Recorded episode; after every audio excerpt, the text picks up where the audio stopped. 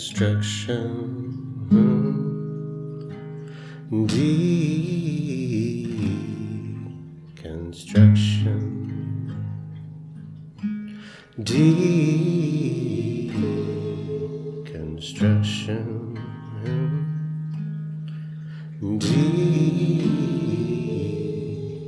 Deconstruction. Welcome to the pod.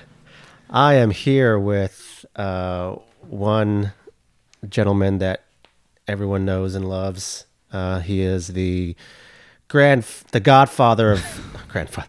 He's the godfather of of SD Clown. I'll take grandfather. Yeah, he's the great grand, the godfather of SD Clown, the godfather of improv SD podcasting. Um, you know him, loving Mr. Thomas Galan. Oh, hey, thank- Tommy. Thank you for having me, man. Yeah, of course. I, requested it. I've, I've been listening to your podcast since day one, and I love it. Oh, great. Yeah. Well, that means a lot. Yeah. Thanks a lot.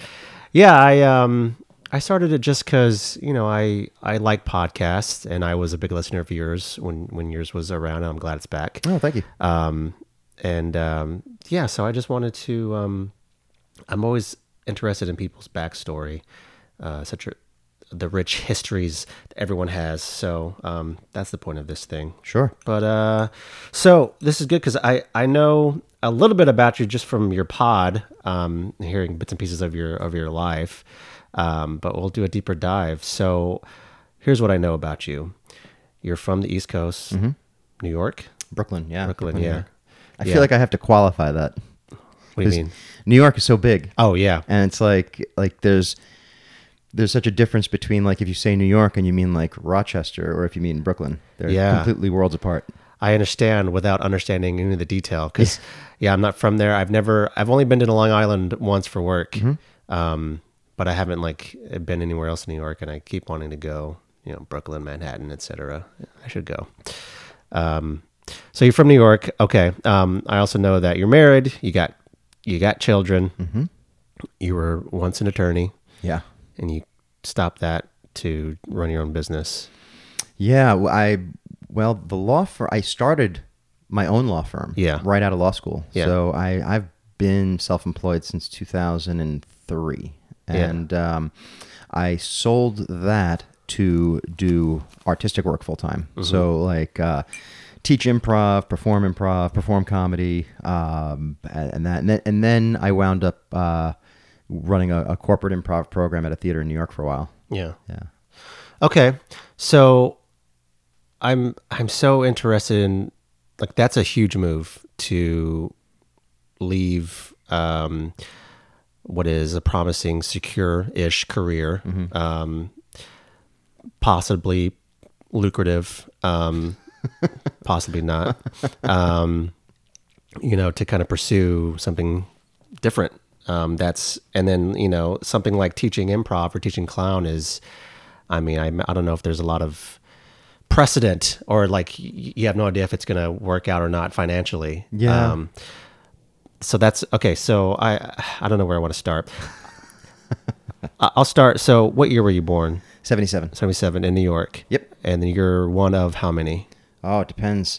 Uh, I was born to uh, a, a couple who uh, were married at the time, and then they had a another child, um, my brother Joe.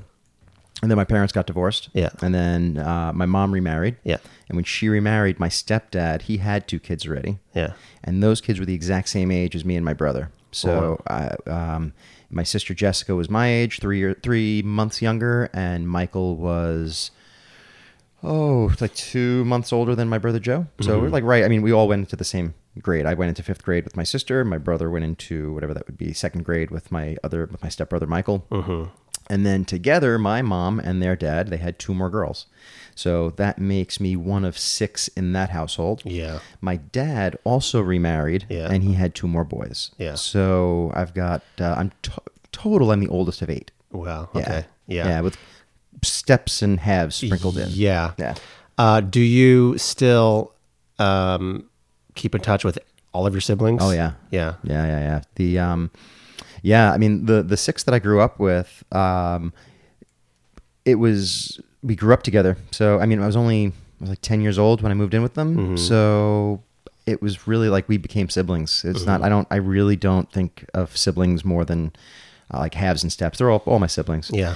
Um, and then my two little brothers, I I moved in with them when I went to law school. So in '99, I started law school, and I was 21 or 22, Mm-hmm.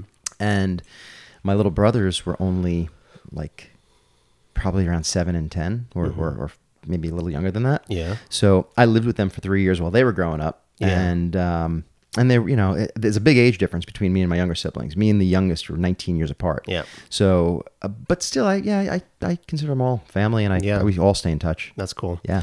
So you were like around nine or ten when your parents got divorced. Younger, they my my mom remarried when I was about 10, so I think I was more like seven. I think she. Okay. Yeah, there was like a three year gap between her divorce and remarrying. Gotcha. Yeah, makes sense. Okay. So parents divorced around seven. Now, uh, f- some that's pretty young, but still old enough to be fully aware and have memories and stuff. So, I mean, do you remember that having a pretty big impact on you, or you sort of not like? Did you know what was going on? Hmm, I don't know. I I remember things in a lot of flashes, and um, I wonder how much of that stuff continues to affect me today. That you know, even on a subconscious level. Yep. But I just remember like it's almost like like you sometimes you have memories of childhood, but then you start to wonder if you're just remembering like the pictures that you saw of those times. Yeah. And if you're not really remembering exactly what happened. Yeah. Like I, I remember I don't really have any recollection recollection at all of my dad and my mom living together. I, I remember like snapshots of maybe him coming home when I was really young and Mm-hmm. him and me being like, Where were you? And he would say work and I'd say, Did you bring home any money? And he would give me his loose change. And, like I remember stuff like that. Yeah. Um uh, I remember like I remember Christmas images, but a lot of it I think is just pictures of Christmas that I saw in that house. Um, I do remember the first, like my first real memories now as an adult that that I can really go back to. I do remember starting school in the new school in fifth grade. Uh, I remember going there and feeling like my my si- I was in fifth grade. It was the last year of elementary school, Yeah. and my sister has gone through all of elementary school without a brother in her class, and now this new kid's in class, and it's her brother, and that was such like a such a big change that it that was like the first groove that was really cut into my head that I, I remember from that point forward much more than at that point point back. Yeah. Yeah. Yeah. Okay. So, um, and then you lived with your mom after the divorce. Um, like, did you see your dad often after that? Yeah, so um, every other weekend Yeah. and Wednesdays, I believe he would come and pick us up, and we would spend Wednesday afternoons together. Yeah. Um, yeah, I mean, uh, other than the fact that it was, you know, I, I only saw him on the weekends. He was there on the weekends, and we, we, I mean, he was very involved with us, and he supported all of our extracurricular curricular stuff. He paid for our colleges. He made sure that we were taken care of. Yeah. yeah, absolutely. Nice. Cool. So, um, you're the oldest. Mm-hmm. How do you, when you look back on yourself growing up, like in your teen years, um, what kind of kid were you, uh, back then? Like, did you get in trouble? Were you a good kid? Were you an artistic kid, sports guy? I think um, I guess teen years would be col- I, high school, right? So high Yeah. school years, I very much see high school was weird because I went so I in fifth grade I start going to school with my sister, right, my stepsister, Mm-hmm. Yeah. and then we go to junior high school, which is like uh, like middle school here. We, Yeah. call, uh, we call it junior high school in, in Brooklyn, and um, it was public school. So I went uh, for, up until fourth grade. I went to a Catholic school, private Catholic school in Brooklyn. Then I transferred into school with my stepsister, which was public school, and then I did middle school. But then after middle school, for some reason, everybody went to the the public school that you would graduate to, but I went back to the private all boys Catholic high school that all of the people from my grammar school wound up going to. Yeah. So after being gone for four years, I'm injected back into this social circle of people that have all gone through puberty and have become teenagers. Yeah. And I've been gone for four years. Yeah. I kind of remember them, but I don't really remember them. And all of my new friends have all gone to high school with my sister. Mm-hmm. So I was a little lost when I started high school, and um, I didn't. I was I was a very good kid in the sense that I wasn't like rebellious or you know I didn't drink, I didn't do drugs. I was very much stayed away from that stuff. I remember wanting to do fun things, like I wanted to do healthy things, like play baseball and be involved, but I wasn't very athletic and.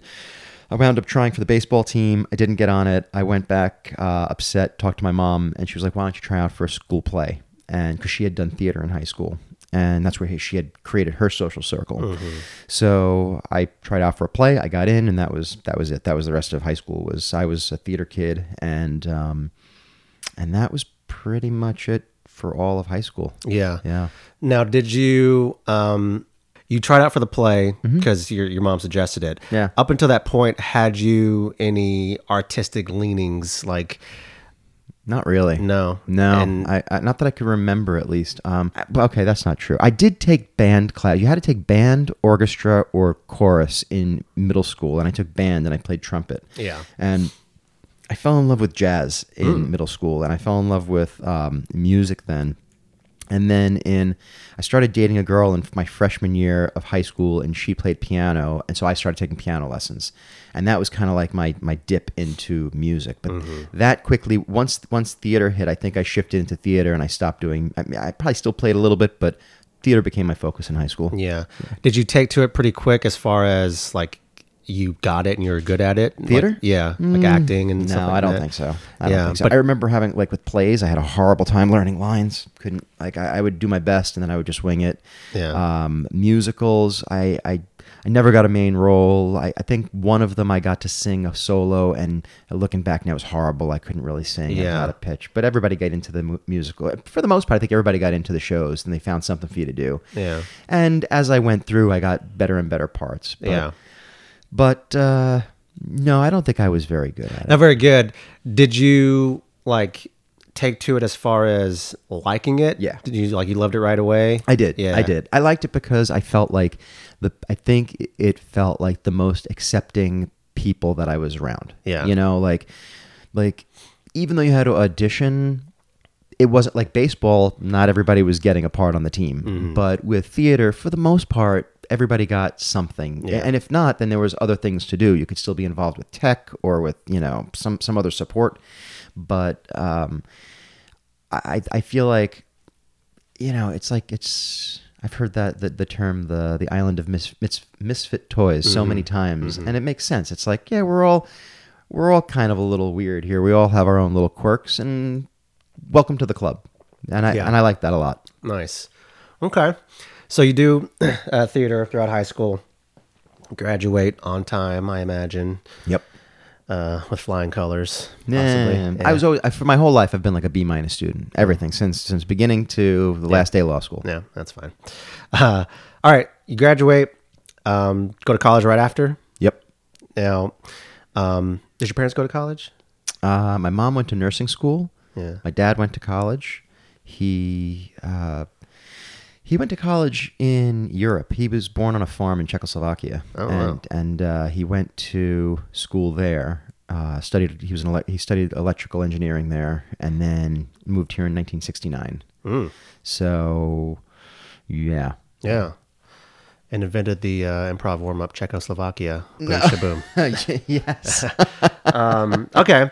So, well, the reason I asked is like, like, did you have uh, an expectation to go to college or some kind of framework from like from your parents? Like, Yeah. this is oh, what yeah. you're gonna do. Yeah, definitely. College, high, like like even high school. Like I said, I, I went to a high school that was not the high school I was supposed to go to Yeah. because my mom went to the sister school of the old boys Catholic school. She went to the the sister school of it, and it was like that's just where you're going to school. Yeah. And when it came time to go to college, it was just like, yeah, you're going to college. Yeah. And I've again, I, I feel like it was just you know, you look back at certain chapters of your life and you're like, that wasn't me. That Yeah. was some other person that I evolved from. Yeah. But like I I wouldn't have made those choices. And I, I applied to four schools.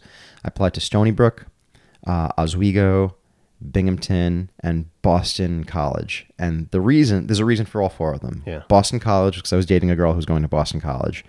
Oswego was because my cousin had graduated from Oswego, and when I was 16, he brought me up to a lacrosse reunion, and I hung out there, and I smoked pot, and I drank, and I was, and I fell in love with the party aspect of it. Binghamton, my dad knew people that said, "Oh, you should, your son should go to Binghamton. It's a very prestigious SUNY school, and it will cost the same amount, but it's like going to an Ivy League school." And Stony Brook, my stepsister had applied there, and it was like the closer school. Um, I didn't get into Binghamton, which was the you know the harder school to get into. I got into the other three, but my sister decided to go to Stony Brook, so I decided to go to Stony Brook. It was like it was just that was the funnel that got me to college. Yeah. and there was nothing in the decision other than that. It's not like I knew what program or what I wanted to study or anything at all. Yeah, yeah, I was the same way. Um, whereas, like, yeah, I, I I'm from Oklahoma. Went to the University of Oklahoma. Like, didn't like I applied to that Oklahoma, and and then just like the the local school in my that town that I was living in. My siblings went there, so yeah, I I didn't even know what I was going to major in. Didn't know the yeah, so like a lot of kids do that. Um, so you grew up Catholic. You went to Catholic school. Yep. Like, were you pretty hardcore Catholic growing up? Oh yeah, Are you st- are you still hardcore Catholic now? Nah, not really. I mean, I'm um When's the last time you went to mass? today. Oh, so you, so you go to mass every Sunday? Yeah, I take my dad every Sunday. Oh, nice. Yeah, yeah, yeah. I, Okay. I, he came and spent um, about three weeks with me a year and a half ago, and I took him to mass every Sunday when he, he was with me, and then um, I kept going for a little bit, and then I stopped. And then when he moved back in, I started taking him again because when he was living at home, he had like my younger brothers. They graduated and they're out doing their thing now, and he was like home by himself watching mass on TV, and and he's got diabetes and, and other health issues and it's like th- this is th- th- this is the time of his life where I don't want him I like I want him to be able to do things like go to mass or Yeah. like do the things that he would like to do but he needs help with it. He can't do it himself. So Yeah. I feel like it's it's nice to do. And and now it's interesting going as an adult who came away from that faith and then to look at it you know with adult eyes and a more open mind is it's, it's interesting. It's interesting you know? It's it's not i'm i don't know it's it's just yeah it's interesting So you were pretty hardcore Catholic growing up. Around what age? I want to cover your college years, but around what Sure. age did you like separate from? Start separating from the faith or from Well- religion? there was a part there was a time in high school that i thought i might be a priest Yep. uh, there was a time when I when I got to college, I immediately and I, I joined a fraternity. A couple of guys that were in my fraternity were uh, also Catholic high school students from Staten Island, and they were working with the ministry on campus a little bit. Yep. And so I became a Eucharistic minister, which is like the the guys that get to give out the host and the blood and the, the wine and all that at the um, at mass. And then, you know, college, I did a lot of drugs in college, and uh, I, that opened my mind up in different ways. And then I think I kind of start, like after college, started going, I went right to law school, and law school just made me think differently. It made Yeah. me, I, I, I had to change my identity in law school to be the identity of somebody that was studious and took things seriously and wasn't partying all the time and, and all that. And, and then when I got out of law school, it, the, like the mind just kept opening more and more. And then I started reading like Richard Dawkins and I started reading Hitch and stuff like that. And I started reading stuff on atheism. And, but then I started to feel empty. And so I started to research other religions. Um, and Buddhism very, very quickly took hold. And I, I started going to a, uh, a, a Won Buddhist temple in Manhattan, which is Korean Buddhism. And I started meditating and, and going there quite a bit. Uh, and then I switched to a Zen place in Brooklyn. Um, and within about a year or so, I, I considered myself to be Buddhist. Yeah. Yeah. Um, but that was so that was probably 2002. I'm like 23 ish, 24 ish, 25 ish. Yeah, around that time. Yeah. Okay. Um, I'm trying to do the math. How old are you now? 42. 42. Okay. Cool. Are you do you still consider yourself a Buddhist? Yeah. Yeah. This is interesting because um, I usually try to follow follow a timeline, but Sure. it, I'm going on It's tangent, tough. maybe. It's yeah. tough. I'm, I, I'm, Um, I'm all over the place. Yeah, yeah. So I have a similar ish. Um, so I grew up Catholic, um, and uh, was I mean not super hardcore. I prayed. I believed in God. Um, you know, I had I had premarital sex, so that I mean that was a thing. So like I wasn't super. Oh, yeah. I wasn't But that. I, but I felt really guilty about it though. um, so I was definitely I was a Catholic for sure. Uh, and then I went to college and like oddly enough got really into um, Christianity. and like fell in with like I still went to mass, but I fell in with like a non-denominational type type of uh, like Bible study group. Yeah. and um, and got pretty hardcore. You know, I, I was like um, you know, I was like evangelizing on the streets and stuff. Uh, Wow. I was that kind of guy, and you know, thought about becoming a priest at one time too. And then um, had depression set in at the, around the same time, and was not like diagnosed, and was just totally didn't know. Family didn't really like know what to you know. No, no one, no one said go see a doctor. Sure. I just tried to pray it away. Right. Um, and it was awful and miserable. And so that op- that kind of opened my eyes to like, well, how can God let this happen? Like, I'm this is this is the worst. Yeah. Um, and then sort of after college, toward the end of college, was getting away from the faith, was kind of angry at God, and then eventually just kind of like broke away from from all of it. And then it wasn't until later, like my twenty, like late late twenties, where I'm starting to read like you know f- like philosophy books and and um and get into um just history in general and just so I, I'm at that point just an atheist. And at this point in my life am for all intents and purposes an atheist. But I'm running into this thing where I'm I'm wondering if there's a spirit uh, something missing spirituality wise. Um, have dabbled in stoicism, Buddhism, but just dabbled lightly, and so um, uh, maybe I ought to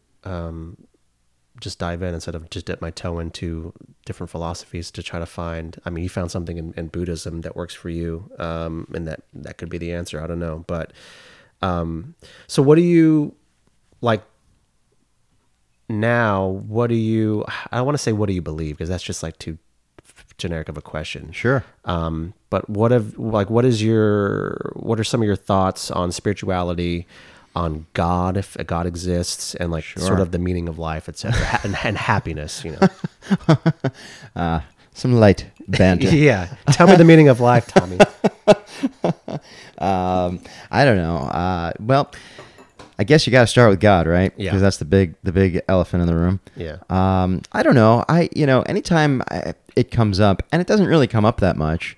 Um, my question is like, I'm, I'm a lawyer. I still have a lawyer's brain. Yeah. So my lawyer brain always tries to, usually whenever that comes up, uh, or whenever anything comes up that feels like it's it's a trap that's been set up because mm-hmm. the, the do you believe in God question feels like a trap to me. Yeah. Because what's what you're really asking, and I don't mean you, I mean like when anybody asks that, it's do you believe in what I think in my head the definition of God is. Yep. And so what I always do is as a lawyer, you always before you ever trap yourself into an answer, block yourself into an answer, you get more information. Mm-hmm. So I always have to ask, what do you mean by God? Mm-hmm. Do you mean um, a a God as told by any one of the organized religions?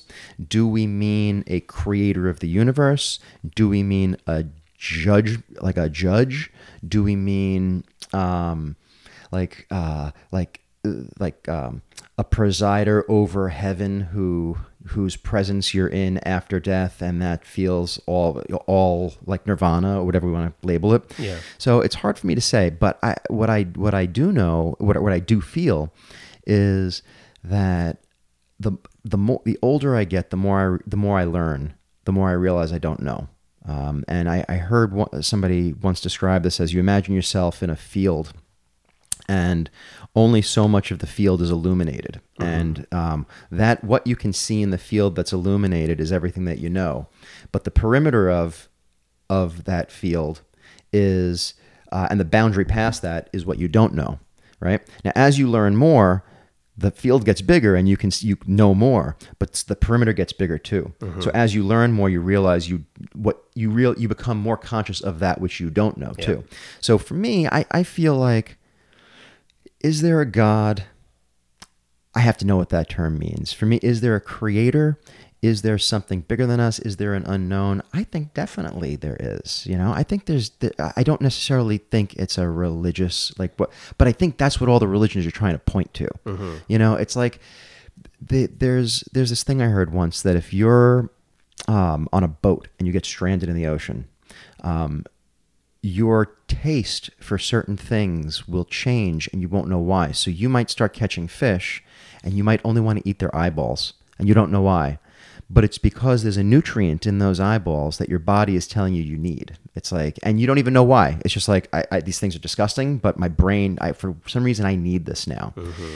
And it, I, I, I kind of believe that there is a universal need in all of us to believe in that that bigger thing, right? It gives us some hope, maybe, or and and it might just be a placebo thing. That's that's I'm fine with that too, if that's the case. But Yeah. I don't know. It's hard to look up in the sky and to and to see how vast and how big and how and and then to look down at how little and how amazing things are on the micro level, and not think that there's something much deeper than what we're experiencing. Yeah. Um, and I'm and I'm okay with believing in that because there's a lot of shit that I don't understand that I believe in. Like I don't like I don't understand how my phone works and how information comes to it. The magnetic field. Like there's stuff out there that's way beyond my comprehension that I have faith in. Um, and I don't know.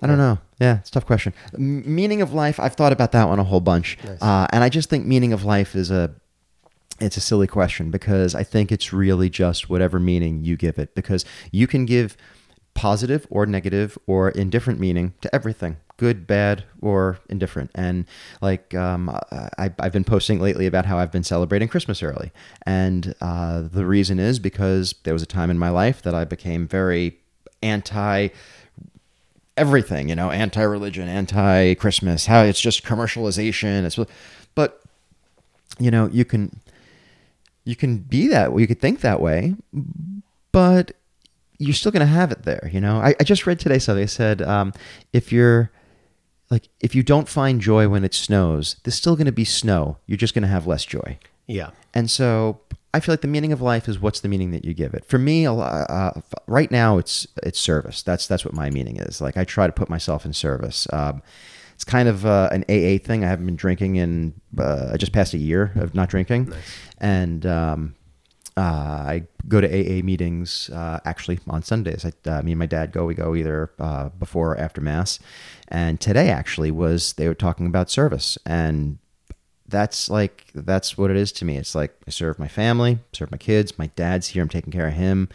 Um, the other day, I dropped him off at the center uh, Center for the Blind uh, up above Balboa Park in San Diego, and I was talking with the director. She's like, "What what kind of work do you do?" I was like, "I clean rain gutters." She's like, "We got rain gutters here if you want to volunteer." I said, "Done. I'll be here next week. Yeah. They're done. Don't no no pay nothing." Yeah. And it's like, you know, they're doing good things over there. Why can't I give back? And that gives me purpose. So that's the purpose of my life. Yeah. Right. Um, yeah. So I think it's just what, whatever it is to you. And if and if you don't like the purpose of your life, well then it's this is your life. Choose to change it. Yeah. Yes, I I can dig that. I I I agree. Uh, I think um, the guy who wrote The Stranger, um, French author. I don't know. Camus? but- what's that? Is it Camus? Yeah, Albert. Yeah, Yeah. Albert Camus. Yeah, yeah. So I, I think he has a similar philosophy of like life is absurd. Everything's absurd. That it's just that we're here, and so you have two options. One is to kill yourself because just like what's the point? Yeah. Everything is stupid. Like there's there's everything's chaos. Yeah. Or you can inject some meaning into it. Like you can choose to find meaning or give it meaning. Yeah. And so I agree with that. Like yeah, like um, I believe I believe that it's chaos, um, and that there's no karmic justice in the sense that we want it. There might be like probably karmic harmony in the in the universe. That's just nature. Um, but um, there's no karmic justice as in like the bad people get what they deserve because often they don't or good people suffer right so because of that i'm like okay what there's no real i gotta stop fishing there in that pool because i'm not gonna get anything but it can either be all shit or I can just yeah choose to be like, well, we're here. I might as well enjoy this or try to try. I want to try. You know, I want to I want to choose to to participate and to have meaning and have it be positive and look for good things and and so it's easier said than done. But It is, um, Yeah, it is. But at the same time, you like there's almost nothing that you can't try to reframe, you know, reframe in a way that that shifts you in a trajectory that like worst I, I can't think of anything that's happened that in my life that I haven't been able to sometimes it's hard. Sometimes I got to like look back and, and really like like bend and twist to find the positive. But they're there, um, and it's how you frame it. Um, for example, today, and like this is personal stuff, but like my my dad um, and I, we were talking about, um, you know, at, at meetings, you hear a lot of times people are there just because of DUIs. Mm-hmm. And me and him, we never got a DUI. And it's like, we, we think to ourselves sometimes, like, oh, I was so lucky that I didn't get a DUI when I was 21. But then the truth is, was I? Because maybe I would have stopped drinking when I was 21, Yeah. you know? And instead, I spent 20 more years of damaging my body, damaging my mind, losing time that I could have focused on something else. But at the same time, I can look back and say I never had law issues. So, like, there's always going to be the pro and con columns. It's which side are you going to keep your eyes on, you Yeah. know? And and you could do it with anything because there's, I guarantee, there are plenty of people in the world that have wonderful things happen to them. And there are still woe is me people. Like, oh, I can't, oh, I got a promotion, just more work, mm-hmm. just more work, just more responsibility. Yeah. Then there's people, I got a promotion, more opportunity, more, ch- yeah, it's more work, but I got more opportunity, can contribute more, can do more. And sometimes it feels like bullshit, like maybe you're just bullshitting yourself. But I really believe that there's nothing wrong with bullshitting yourself if you're bullshitting yourself in a positive direction. You Yeah. know, if, if if you're if you're sliding towards something that's going to make your life better, then it's like we bullshit ourselves all the time anyway. So if you can Yeah. manipulate yourself into a direction that that is going to ultimately lead to a better place, rather than take something that's a wonderful thing and manipulate yourself to think it's terrible, Yeah. then lie to yourself a little bit. Yeah.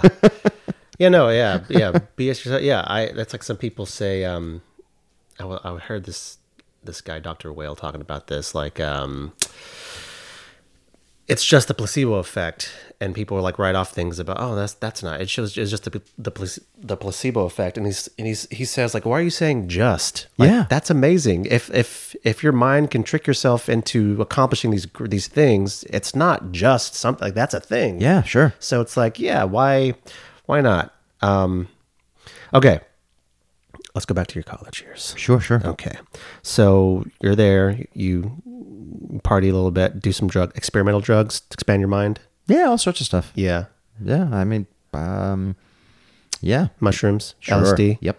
Yeah, booze, of course. Oh yeah, Pot. that's Okay, my that's my wow. my so jam. do, is do, I've never done um, LSD or mushrooms, Mm. and I'm at the point in my life because th- those two specifically are in the mainstream now. Like as far as work with therapy, work with trauma.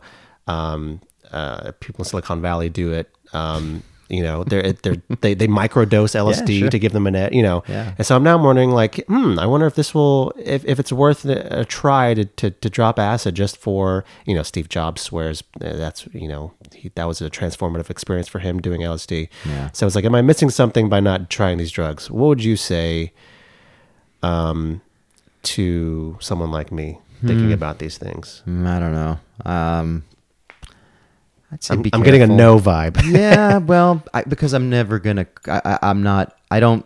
I'm not flippant about it at all. Like I don't. I don't just say like, yeah, everybody should do it. It should be totally legal. It should be free.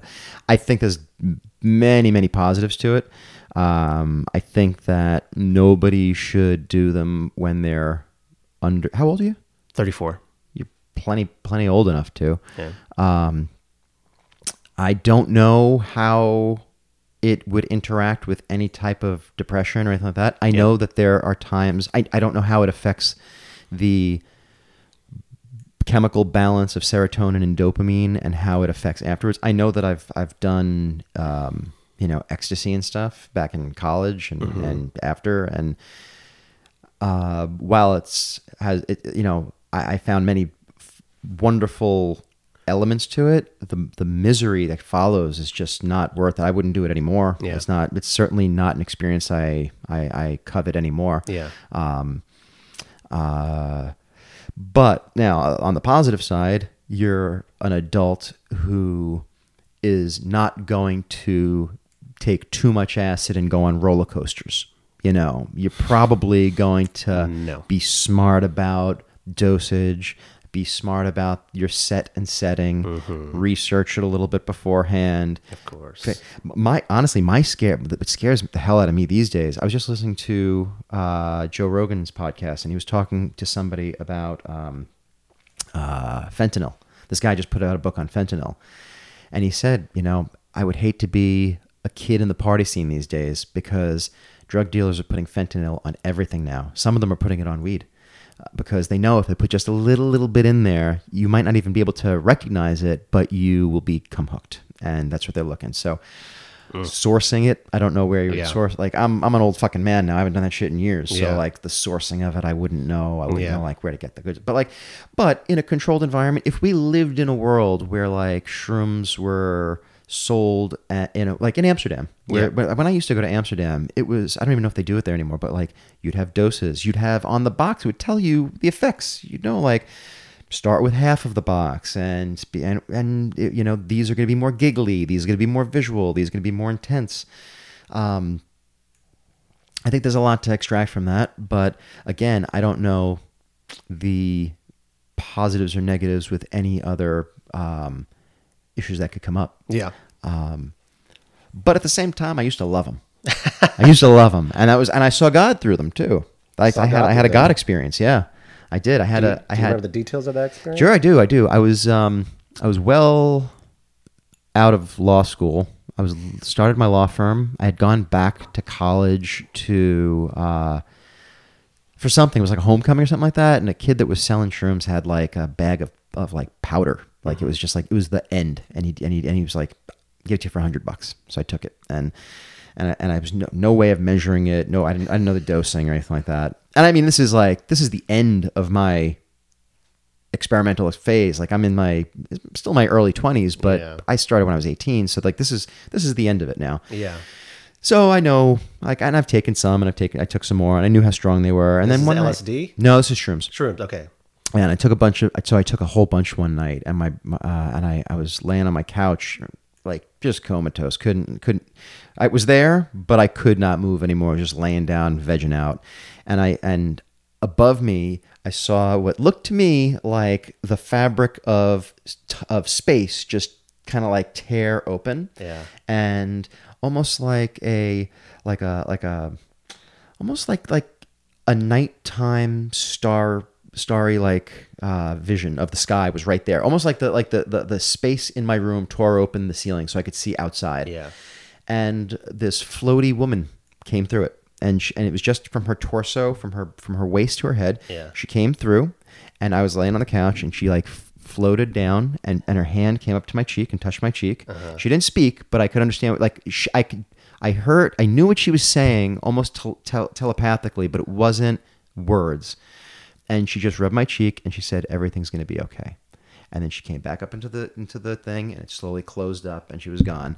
And i and i took all of my my energy to, to like get myself to roll off the couch and i took a piece of paper and a pen and i scribbled something on it. And then the next morning i woke up and it said i believe in god. Yeah. Wow. yeah. Yeah. And that was that was like the most profound spiritual experience i've ever had was on shrooms. Jeez Louise. yeah Well, well, how can you? I mean, how can you not want to try shrooms now if you listen to that story? Yeah, but I could tell you some horror stories. Like the first time I did it was a nightmare. The first time I did it was 18, and my um, I, I remember I was so I was joining a fraternity, and it was still before I had even really started. But I was hanging out with different people, and I was I was just getting into smoking weed, mm-hmm. and shrooms came up, and I thought, wow, if, if this is what weed is, what could shrooms be? Yeah. But I had no like no basis at all. No mm-hmm. older brothers or sisters to be mm-hmm. like, hey, this is this. There was no internet at the time. There was mm. nothing. This is Yeah. 1995, and Yeah. uh, and so we got some, and I, I ate, I think I ate like half an eighth, which is like half of a of, of a regular dose, and I I just I lost it. I thought I lost my mind. I, Yeah. thought, I thought I had lost my mind. I thought I was. I remember walking to um, a Dunkin' Donuts and then hanging out, and I thought everybody was looking at me and laughing at me, and then I just excused myself, and they're like, "Where are you going?" I'm like, "I gotta go. I gotta wake up early in the morning," and I walked like two miles back to my my, my dorm room. I got back to my dorm room, and I remember seeing the tree outside the window and thinking it was ominous and coming in to get me. It took it took so long to figure out how to like navigate what was actually going on. And Yeah. and I and I and I took many many paths to navigate. I tried many times, and and some were better than others. Um, but I don't know. It's kind of like it's it's it's like temporary uh, enlightenment, Yeah. and it goes away. And like all and like there were times that I would go out into the woods with friends, and we would re- we would have conversations and think like we're solving the universe's problems here. We're having these deep, you know, philosophical conversations. And then the next time we'd record ourselves, and it sounded like fucking psychopaths. That didn't. It was totally jar- jumbled and all Yeah. over the place. So Yeah. Who knows? You know. Yeah. But what I think is is phenomenal about it is that you do kind of realize that there's more out there. That that this is not just a binary world of it's it either there's yes and no. There's either there's either God or no God. It's like no, there's probably something in the middle that we really don't know. Yeah. something different that's as breathtaking and awe-inspiring. Yeah. But it's we've and we've been drawn towards it, but we've just been missing it because it's like like ants probably realize that there's somebody walking above us, but they don't really they can never really grasp Yeah. what's going on. Right. And I think that's probably what we are. We're probably some lower form that's just trying to grasp what we're what what the hell this is. Yeah. Yeah, that's that's the only curiosity I have is because from what I hear from hearing your story, like, because I um I don't I tried weed before it just doesn't it doesn't it doesn't sit with me Mm. and then I I would, used to drink I also am coming up on a year of not drinking Good for you. Congrats. uh, thank you um but I am terrified of having a, a bad tr- tripping experience and that's probably why I'll never do it but the reason I'm still curious is because not for the temporary like you know buzz like a like a you know, drinking will give me but like for the more permanent um opening of new pathways or just like a new realization that what's that's more permanent. I'm like okay that's that sounds like something worthwhile. Like that kind of experience because it's permanent. Like it sticks with you rather than just like a buzz. Um Maybe. I, just would don't know. I would say that there are certain things about it that will stick with you, like like the like the idea that um the idea that there's more than meets the eye. Yeah. That will stick with you.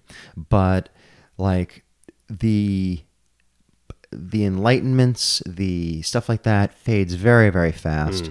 The like I can't say that it ever cured me of anything. Yeah. It never made me quit smoking cigarettes. Never made me quit drinking alcohol. Yeah. That that took something very, very different. Yeah. Very different. And um like it never made me feel more secure or it never made me like any of I I don't know. I, I like you said you have depression. I may have bouts of it. I might have other mental things that go on with me. It's never really gotten to a point where I mean I've I've gone to therapy occasionally um, to deal with certain things, but I've always used therapy until it's I've I've dealt, and then it's like okay, good now, move on, and then if I need it again, it's there for me. Yeah. Um, but I've never felt like any of my problems or any of my challenges in life were solved with any of that.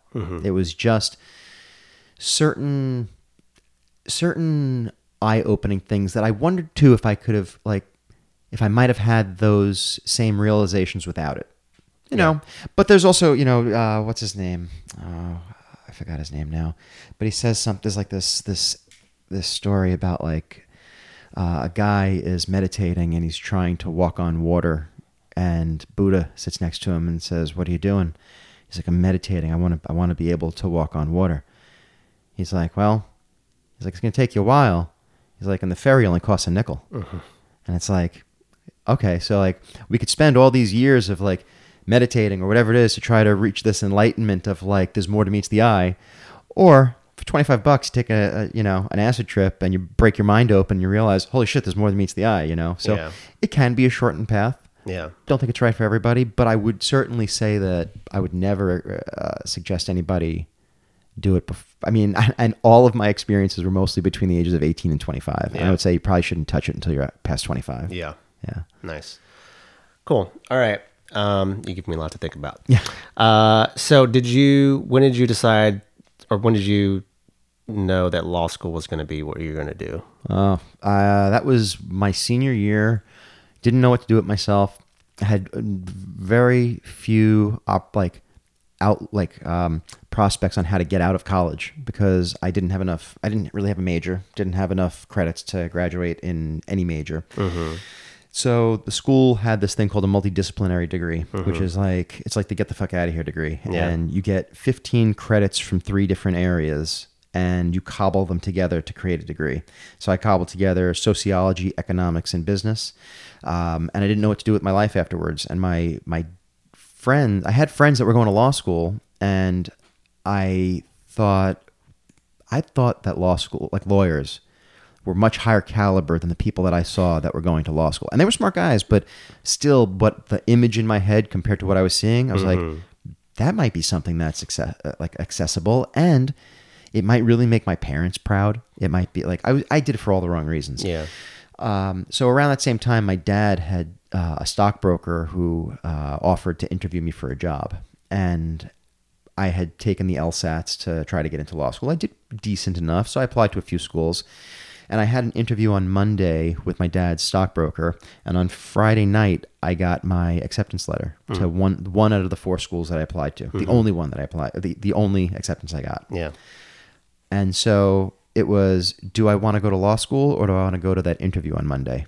And so I took the lazy way out. I was like, fuck it, I don't want to go to an interview on Monday. I'll just go to law school. That'll, Everybody will be happy with that. Yeah. And so I said I went to law school, not really wanting to be a lawyer or knowing anything about it.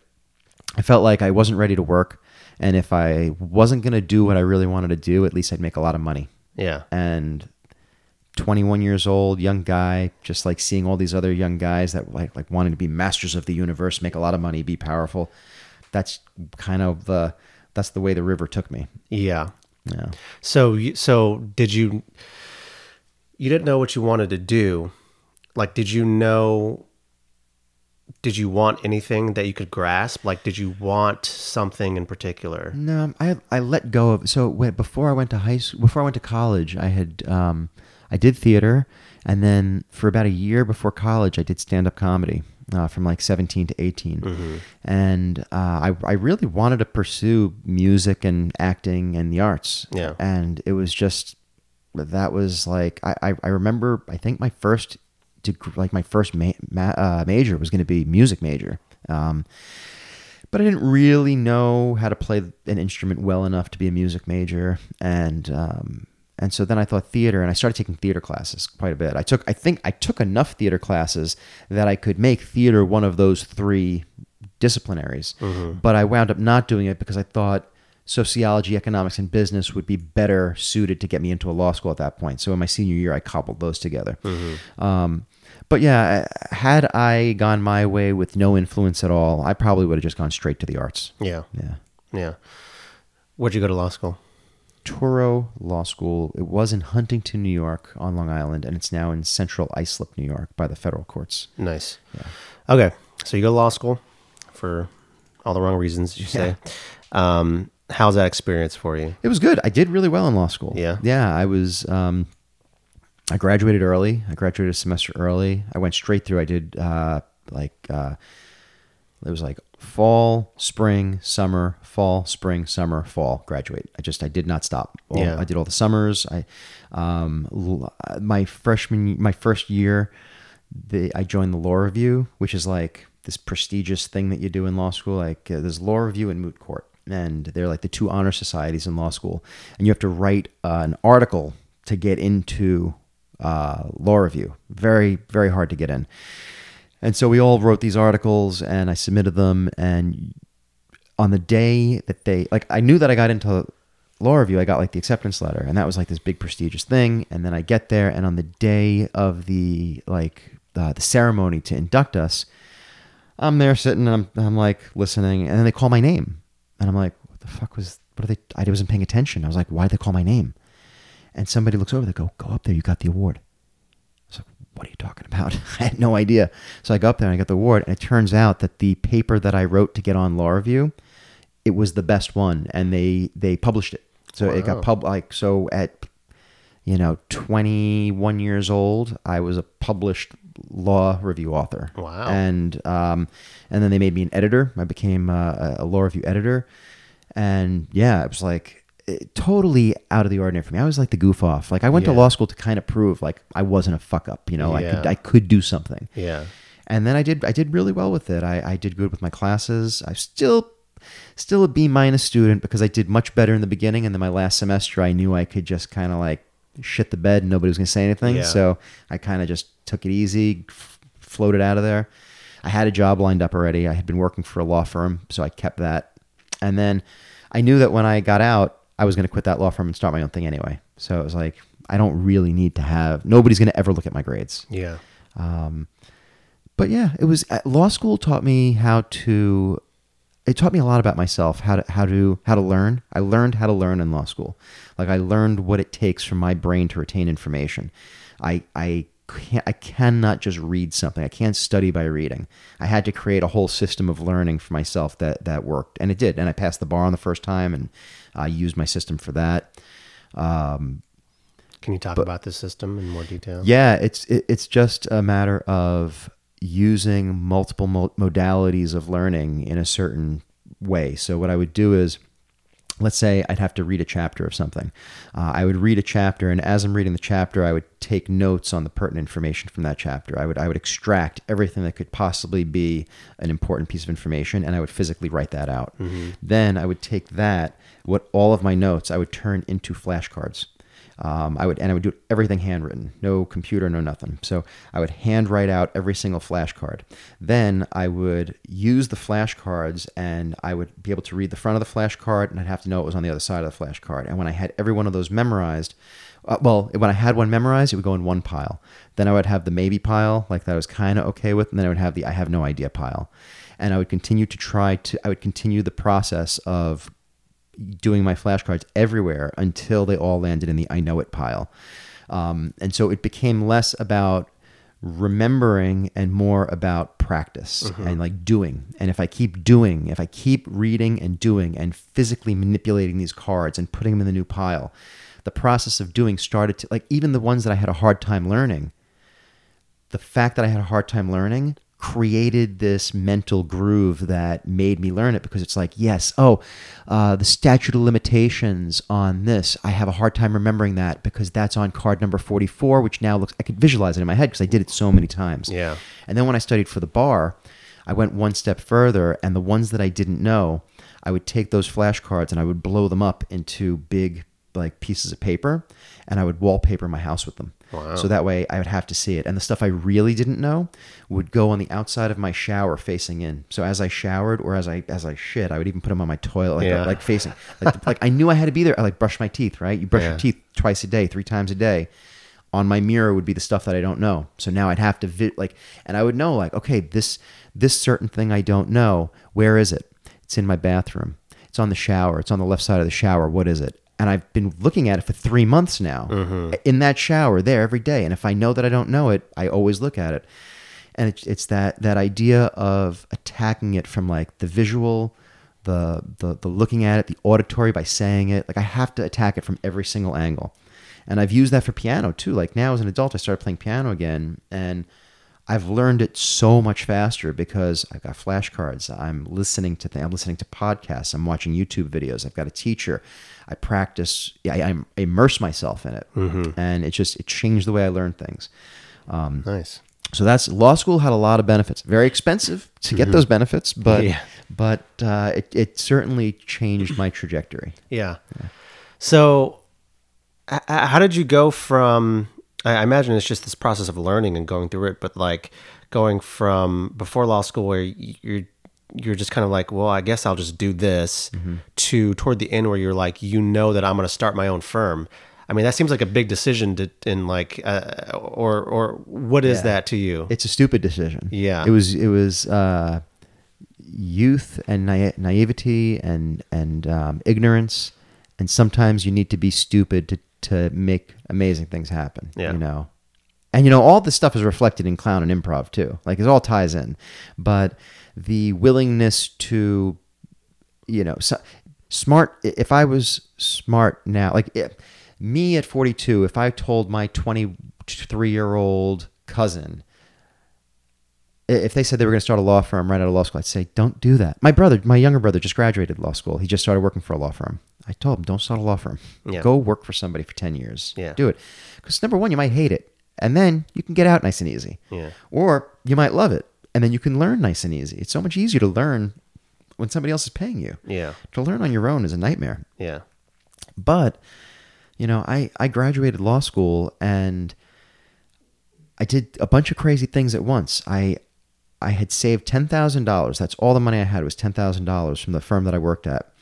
I my dad had given me and my brother because he had graduated college. He had given us each a, a gift of about twenty twenty five thousand dollars each to like start our lives with. And what we mm-hmm. decided to do with that was to pool it together, and we bought an apartment in Brooklyn. Mm-hmm. And then at the same time that I bought that apartment, I quit my job and I signed a two year lease in Manhattan. I started my own place. So I had a mortgage, a lease, no income, no job, and a new law firm, and I was 23. Yeah. Out of law school for six months. Yeah. I would tell I wouldn't tell anybody to do that. It's fucking stupid. Yeah. But had I the good sense to do to be safer, I I I never would have gone that route, and it all paid off in the end. So, you know, throwing yourself into the shit, I think, is a much more. you- You're gonna live once. Throw yourself into the shit. Figure your way out. Even if it doesn't work, you're gonna learn stuff from it. Like law school didn't work out. I'm not a lawyer anymore. Yeah. But I learned a wealth of information from it. Yeah. So starting a law firm didn't work. I learned a wealth of information from that. You know, uh, there's so many things. Like again, it comes back to what we were talking about before. Reframe your definition of what it works is, and then take what works for you and keep moving forward with that, and just leave the rest behind. And then maybe someday you look back and be like, oh, I learned from that too. Yeah. Yeah. But yeah, I think sometimes a lot of things. I wouldn't have moved to San Diego, man. I wouldn't have moved here if I knew how. I, I moved here with my wife got a job offer. I quit my job. Four weeks later, we got in a car with our two kids and our dog and drove out here. Never even saw the apartment that we were moving into. And I, I would not suggest anybody do that. It's crazy. but, you know, sometimes you got to take big moves and just be like, I, I know I'm resilient enough to just figure it out. Yeah. And worst case scenario, what's going to, I I told my mom when I left, I was like, worst case scenario, I'm going to move back. Yeah. Best case, it's going to work out. Yeah. So where's the, where's the risk? Yeah. But there's risk. Yeah. For sure. uh, okay. So w- you, you start your law for your own law firm firm. It doesn't work out. Uh, what happens? Or like, yeah, I, I don't know much. Like filling those those gaps for me. Sure, it worked in the sense that it, you know, we had we had business. So I started the firm. What kind of law did you practice? I didn't really practice anything at the time. Yeah. I practiced, you know, who wants to give me money? Yeah. That, that was my practice. And it started off with getting in touch with other lawyers and telling them, I'm a new lawyer. I just started a firm. Let me do your court appearances for you. So I, I literally, I, I, I don't even think I had an email address. I think I was still, I created a document that said, like, per diem attorney, $100 per court appearance, New York County only, um, email or fax at this number or call here. And then I took what's called like the um, the lawyer's diary, which is a book that all lawyers get. If you, you got to sign up for it, but it's got like a listing of all lawyers in New York, and it's got a calendar in it, so you can calendar out your court cases. So I would just start at A, and I'd find their fax machine, and I'd fax the same document over and over to every lawyer I could just, and, and that would be my job was to come to the office and fax other lawyers. And one, one at a time, a lawyer would call up, listen, I got a court appearance in New York. Can you cover it? Can you do this? Can you do that? And so I started to build this per diem practice of where I would just go to court for other lawyers. One of the lawyers was a referral from a fraternity brother. It was his mother worked for um, a medical facility, and they used this attorney to do their collections work for them. She started to send us to court to do her court appearances.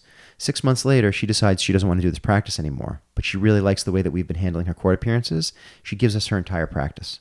So, 23, six months into starting my own law firm, I take over 23 medical facilities, 500 cases in litigation, and we're off to the races. Wow. And and they and every month we were settling 50 to 100 cases and taking in a new 50 to 100 cases. So like the like the the the the volume was always around 500 cases in litigation. Um, so over the course of the next seven years or so, We built it up to about 35 medical facilities. Um, probably is I think we must have had at least 3,000 to 4,000 settlements over the course of that time. Uh, we did really well. But, you know, again, what's your definition of doing really well? We, we made some money. We success. We had, I mean, we were the smallest of the practices when you had like all these bigger practices doing it, but like Allstate, their attorneys told us you are the smallest law firm that practices this law, and you are the biggest thorn in our ass. Uh-huh. We fucking hate you guys because other firms they might have fifty thousand cases in litigation, so they would settle five thousand cases at a pop, and they'd settle them at fifty percent. But my brother and I, because my brother wound up becoming a lawyer too, and he started working with me we treated every case like it was a like a legit real case. And so mm-hmm. our number we were settling cases for 95%, 90%. Our numbers were through the roof and we were doing really well. But then you get to the point where it's like, all right, we're practicing law during the day. We're doing comedy at night. We're doing sketch comedy, and uh, I started started improv, and it's like, doing well does not mean money anymore. Doing well means, am I happy with myself? I'm, I'm 40 pounds overweight. I'm, I'm drinking like a fucking fish. I'm not happy with my life. And uh, in comes Tony Robbins. I went to a Tony Robbins seminar. Totally had no desi- like no planning on going it. But my aunt, my mom's sister, she went to uh, some s- seminar, and it wasn't a Tony Robbins one. But then we went to this thing in Manhattan called like the Wealth Expo, and it was like all these different guys selling their pitching their products of these speakers, and Tony Robbins was there. He did an amazing presentation, and we bought tickets, and we went to go see him in Jersey. And that completely changed my life. I, I, I shifted trajectories again and went in a completely different direction. Wow. Um, and I remember at that weekend that I spent there, I had, you know, he makes you do like a dream sheet, which most of these guys do. They'll make you fill out like, where are you today? Where do you want to be? How do we bridge that gap? And I recently looked back and I saw what my dream sheet was. And, and one of the things was get out of law. Don't, you know, get out of the practice of law, follow your passion for the arts, do more with comedy, um, you know, uh, get healthy, lose weight, quit drinking, run a marathon, like all these pie in the sky ideas. And um, that was like 07. And it still took about three years after that to whittle everything down, like to wind it down. But by 2010, I was done. Yeah. Yeah With the with the with law. We sold the practice in 2010. Uh, I still had so I, what I, the way I sold it was instead of selling it and being like, "Here's my practice, thanks for the money," I so, I started a, a secondary firm with another lawyer. So I was only a named partner, and she ran the firm until she ran it and settled everything out and took care of it. So I still made a little bit of money off it for about three years nice. um, but yeah, that was it. And so, yeah, I, I felt like I was no longer doing well with law. Financially, we were doing okay. The um, but I was not ready to put any more effort into something that wasn't passionate. And I felt like if I had become this successful at something that I wasn't passionate about, what happens if I put all that energy into something I love? Mhm. And that's when you know improv was there for me. That's when it was like, and that's when like the philosophy of improv started to tie into all of these things that I was thinking about life. And it was like, this thing is speaking to me. It's related to comedy, which I've been connected to since I was about 17. This is the direction I want to go. So I just I wrote letters to every single comedy club, theater, improv club, every every place in Manhattan saying, "This is who I am. I'm I'm Tommy Galan. I'm a lawyer. I'm selling my law practice. I've been performing with this comedy troupe for the last you know five six years. Um, I'm, I'm, I, I will do anything for you. I'll sweep your floors, um, but I'm selling my practice, and this is where I'm going. And nope, I got some form letters back. I got a lot of just no responses. But one of the improv theaters got back in touch, and I met with the owner, and he was like, "Well, I'll give you an internship," and it was unpaid. But I went, I, I started mopping their floors on Monday nights, and that was like, that was St. Patrick's Day 2010 Hmm. was when I started. Yeah. Yeah. So, when did you? Uh, you're doing stand up like 17 to 18. Yeah. Um, and then in the midst of your law firm, you're, you've been doing sketch comedy and, Yeah. and stuff like. So, like, did that continue all throughout college and law school, or like, No. like when did that like when did that come back up again? Comedy stopped for seven years. No comedy at all in lo- co- college and law school. In fact, my, my fraternity name was Joker, and uh, the what was the reason that it was that was because when I had like my interview, they asked me, well, "What makes you unique? What's interesting about you?" And I said, "Well, I spent a year doing stand up comedy." So that's how they gave me. Okay, fine. That's going to be your name is Joker, but the irony of it was people would ask me, like other fraternity brothers would ask me, like, "Oh, what's your fraternity name?" And I'd say it's Joker, and they'd be like, "But you're not funny." And it's like, okay, and that's been like the the ongoing thing. It's like I'm, and I'm not I'm not like an always on person. Like Yeah. I'm when I'm on stage, I put everything I can out there. But when I'm off stage, I'm I'm not the type of guy who's always doing bits or who's always trying to make people laugh. That's you know I, uh, maybe if I'm super comfortable and we're all goofing around, I'm really comfortable with people. But I'm kind of I'm kind of shy and I'm kind of like you know a little bit. I'm an extrovert, but I'm also very introverted in some ways. Um, but yeah, so college and law school, no comedy at all. Then I got out of that. My, my brother, my, my biological brother, the first one, he went to Fordham to study acting, and he studied acting. He had the balls to say, fuck you, family. I'm not doing what everybody says. I'm doing what I want to do. And he did acting. And he got out, and he had started this troupe in college called uh, Fucked, F U C T. It was the Fordham Underground Comedy Troupe. Uh, then they decided to take it outside of college, and they dropped the Fordham and all that, and they just called it Fucked. And it was it was originally set up as a night where they would have a they'd break into a theater at Fordham and they'd have a keg party and they would all do comedy for each other and they'd try to gross each other out and do outrageous things and stunts and stuff like that. So then they brought it outside and when they brought it out, I was just getting out of college and that's when my brother and I were moving in together and I saw him doing this stuff and I was like, I want to do this with you. I've got the I've done a little bit of stand up. Um, you know, I, I've been through law school, so I can I could present in front of people. I have no problem being on stage. I've got some ideas. I've written some things out. So he presented it to the group and they let me in. So I was the only non Fordham student that was a part of this group. And we performed together for a number of years and we, toured the, um, um, like the, the festivals, comedy festivals, im- uh, not so much, im- we didn't do any improv, but it was mostly sketch, but sketch bled in like merged in with like jackass type stunts uh but then also merged in with like unexpected talents. Like we would we would hire um a we, we hired an Irish step dancer to teach us all a very choreographed Irish step dance that we did as an opening for one of our shows. And we would like two of our guys learned real magic and built a built a huge magic box and did this whole uh, David and Magic Boy scene where the, and it was like it was really impressive magic. So like you'd be watching these guys perform and like all right that was super vulgar and gross. All right that was a pretty crazy stunt. Like what's this next thing gonna be? Holy shit, that was a fucking amazing magic trick. It was like you never really knew which direction it was going to go. Yeah. And we'd push boundaries and we'd try new things. And, uh, but then I found improv, and improv was a a whole new dimension for me because, like, I had like this predetermined idea of what improv was.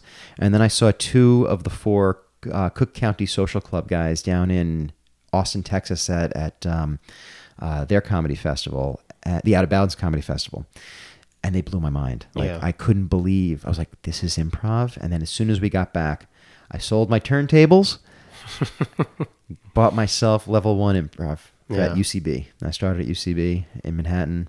Um, I took those levels and and that was it. I was hooked. I was Yeah. totally hooked. Yeah. Yeah. Yeah, Cook County. Um, I've seen them. Uh, I saw them perform uh, f- uh, several times in L.A. Uh, still might be the best show I've ever seen. Oh, they're great. Was them? Um, they're amazing. Okay, so you. Um, all right, so now you're you're you you have some years of sketch, you have some years of improv underneath you. You sell. You go to Tony Robbins a thing. Yeah. What was the main thing of that thing that made you like change your your life? The main thing, I, you know, I think the main thing that changes a lot of people is permission. Yeah. You know, like it's not that I didn't want all those things. I Yeah. wanted them. Here was a guy who was telling me that I could have them. Yeah. And it wasn't that that much to get there. Yeah. It was just a it was you know, like he has this thing he says like change can happen in a moment. You can make the choice to change. It's like the choice to stay or leave a relationship. That final decision happens in a moment. It might build up to that point, but the choice happens in a moment. And that I needed that push. I needed that I needed that permission to be like it's okay to change. It's okay that yeah, people are going to say why why are you not drinking? people are, and you're going to have to deal with that. It's going to be a challenge, but it's okay to do that. It's okay to change. It's okay to get out there and try to start running. It's okay to leave the law and, and tear your identity apart and, and try to forge a new identity. Um, because so much of society tells you it's not okay to do that that like play it safe get the have a fallback plan. Um, you know don't don't try to get into shape because people are just you know it's it's too hard it's not worth it. People are going to look down upon you. You're to make other people uncomfortable. Like there's, there's all these different things these all these different stories you tell yourself. And for somebody to tell me like it's okay. Reframe these things. Take these things that are holding you back and minimize them, and the things that are that are uh, that can push you forward, maximize them. Like all these little things. And then and then there were other things that were just like the, the fourth day was the funniest because the fourth day is all about health, and he talks about like back then he would talk about being a vegan and no more dairy products and and you could see people getting up and leaving Hmm. and, and by the fourth day it was half empty half the people left and i thought to myself all these people bought in up to this point. Why was that a road too far? Yeah. and so i thought well fuck it. That's where i'm going to start. And i became a vegan. And i stopped drinking. And i i lost so much weight. I went from like 210 down to like 160 165 Oh wow. and uh, it was just it, like I started running, and that was like maybe in March. I went to the seminar, and in November I ran the New York City Marathon, Nice. and it's like. And then th- there's something really powerful about once you see like the first thing. That's why I tell people take an improv class. I told my wife for years take an improv class. She's like, I don't want to be a performer. I'm like, take an improv class. Just do it. And she finally took one here. She took it with Kat. When Kat when Kat used to be Kat Brown, not Kat Dudley. Hmm. Yeah. And um, and then she quit her job. Wow. Yeah, she quit her job. She became a freelance writer, and she's been doing it for five. She's been self-employed for like four years now. Yeah. She went back to now she's back in grad school, and she's doing like changed her life. Just Yeah. just this one little thing, and and the thing is, again, she prob she wanted it all the way up until that point, Yeah. but she got permission in that class. She Yeah. got permission to to run through a fear, you know, to do what she thought she couldn't do, to overcome something. And when you get that permission, it's it's it stacks and then Yeah. the next thing stacks. It's like I got permission to try to change my diet a little bit and then to start running and then to do the next thing and then to do the next thing and and you build momentum and once the momentum builds, it's like now I'm in a different direction. I'm on a different path now completely. Mm-hmm. So that's that's what I think it was. And then, you know, and I you also get into the self-help realm. You start reading more books and you go to more seminars and you do more things and at a certain point you have to be like you got to step away from that shit too Yeah. because then you can get too much involved with that. Yep. Um but yeah, that was definitely a, a major factor. And I didn't go any further than that. I didn't go to any of his other programs. I did read his books for the most part, and I still listen to a lot of his stuff. And I found other people now that I listen to and that I read. Um, but yeah, that that really made a big difference. It- Yeah. it, really did, and it was at the right time. That was like 07, so yeah, I was probably just coming up on thirty. You know, getting to the end of my twenties, getting to the end of like like what's next. Yeah. I lived I lived through all the partying. What do I do now? Yeah. So Interesting.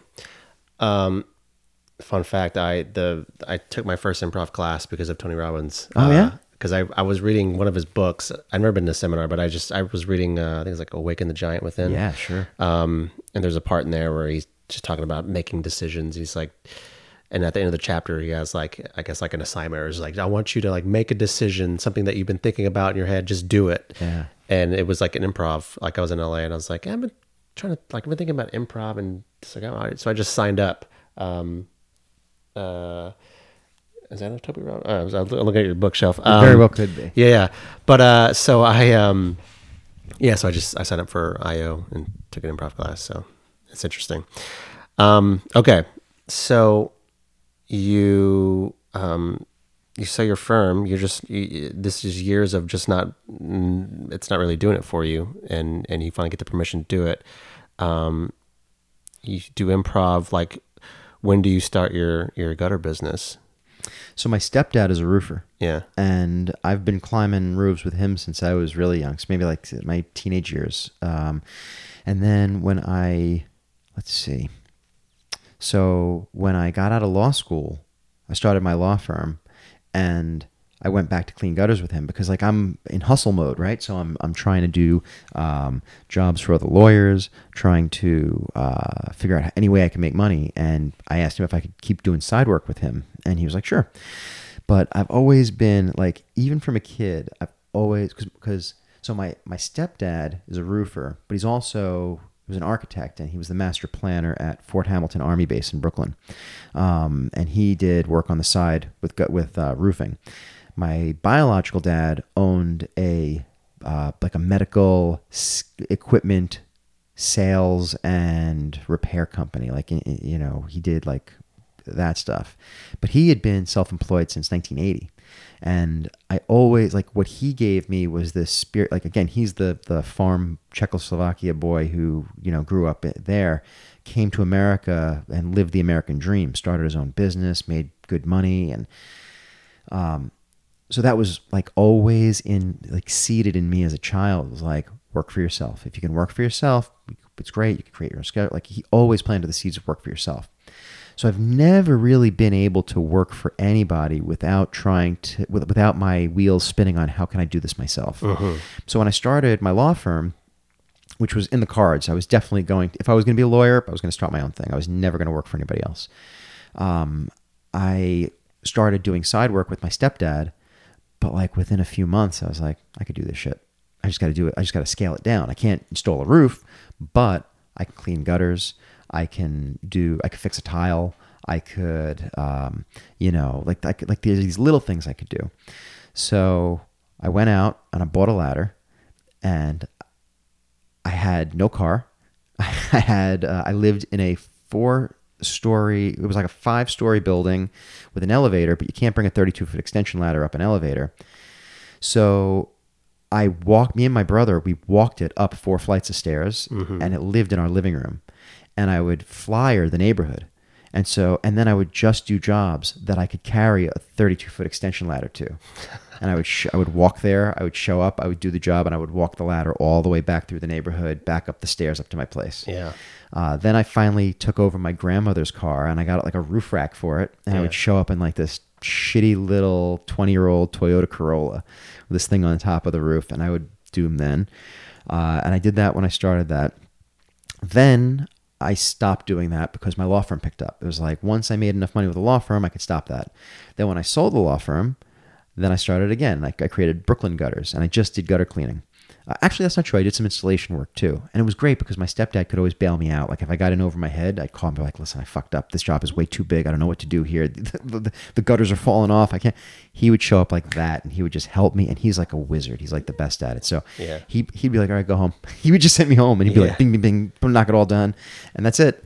And he'd let me take all the money for it. He wouldn't even like want anything. I'd bring him bottles of wine to thank him and whatnot. Nice. But so I did that, and then when we moved out here, I was still working for the theater in New York when I was out here, and um, I did that for like two years. But then I started. I was like, I was a stay-at-home dad. I was teaching improv at night, working for the theater in New York, doing their corporate stuff. And I thought, let me hang up my shingle, and I'll start doing gutter work out here on the weekends. See if I can scrape, you know, hustle some extra cash. Uh, but then the first year there was an El Nino, and the phone starts ringing off the hook, and I've got like 800 clients before I know it. And then the next year, it just gets bigger, and that's when you know my wife took the improv class, and she wanted to quit her job, so she quit, and um, she started freelancing, and we just kind of like switched where she started freelancing, and she was able to be home to bring the kids back and forth to school, and I took the weekdays, but I still worked nights, and we made it work out. Um, so you know, climbing a ladder has always just been something that like, as long as other people have fear, I can always make money. I just have to be able to overcome my fear. Um, and this is a thing that I can do pretty much anywhere. And I thought I couldn't do it in San Diego because like, oh, it never rains here, and uh, but that actually was a positive because there's no competition. Everybody else thought it doesn't rain here. This is a service that's not needed. I thought it doesn't rain here, but I don't know how to do anything else, so I'll just do this. And all of a sudden, just like boom, and now I've got like, I don't know, I've been on probably five thousand roofs here now, and I probably have a book of about three thousand clients, Nice. which is great. I love it. It's- Yeah. and I enjoy it. The other day, I was just, I actually just recorded a solo podcast, and I'm gonna, and kind of the story is in there, but the other day I was on this apartment build or this uh, office building roof, and this guy comes up to me who obviously works there, and he's like, "You got a shitty job." I'm like, "Really? I used to be a lawyer." He's like, "What?" I was like, "Yeah, I used to be a lawyer." He's like, "I was like, that was a shitty job." I was like, "This is in the sun. I live in San Diego now. I work by myself. I've got no boss. I've got no employees. I work until about three o'clock, and then." I get to go and hang out with my family, and then I go improvise with my friends. Yeah. So I think I got a pretty good job. And then he's like, "Good for you, man. That's fucking awesome." Yeah. And it's like, yeah, you know, one person's shitty job is another person's uh, paradise. I love being out here climbing on on roofs. Yeah. Yeah. I mean, on paper, it seems like, okay, uh, he used to be an attorney. Um, now he cleans gutters. Yeah. Um, so people just think automatically think, oh, well, that's like a fall from grace. When it's like you weren't happy and now you are at Yeah. least happy, satisfied, fulfilled, and doing things that you like. And even better, yeah, you kind of make your own schedule. You're on your you're your Well, own boss. Also, you only have so many hours in a day, right? yeah. and so you you can choose how you can use those hours. Um, when I was a lawyer, I was trading one hour for X amount of money, right? But I only have 24 hours in a day, so that immediately caps what I can do. Uh, now I could hire more people. You can also that's that's a way to to get around that trading hours for dollars thing. But what you can also do is you can double up on things. So for me as a lawyer, when I was practicing law, one hour represented one hour of work being a lawyer, right? But now being uh, a, a gutter cleaner, I guess I would call myself when I'm doing that job because I don't consider myself that. I consider myself an entrepreneur, and that's one of the things I do.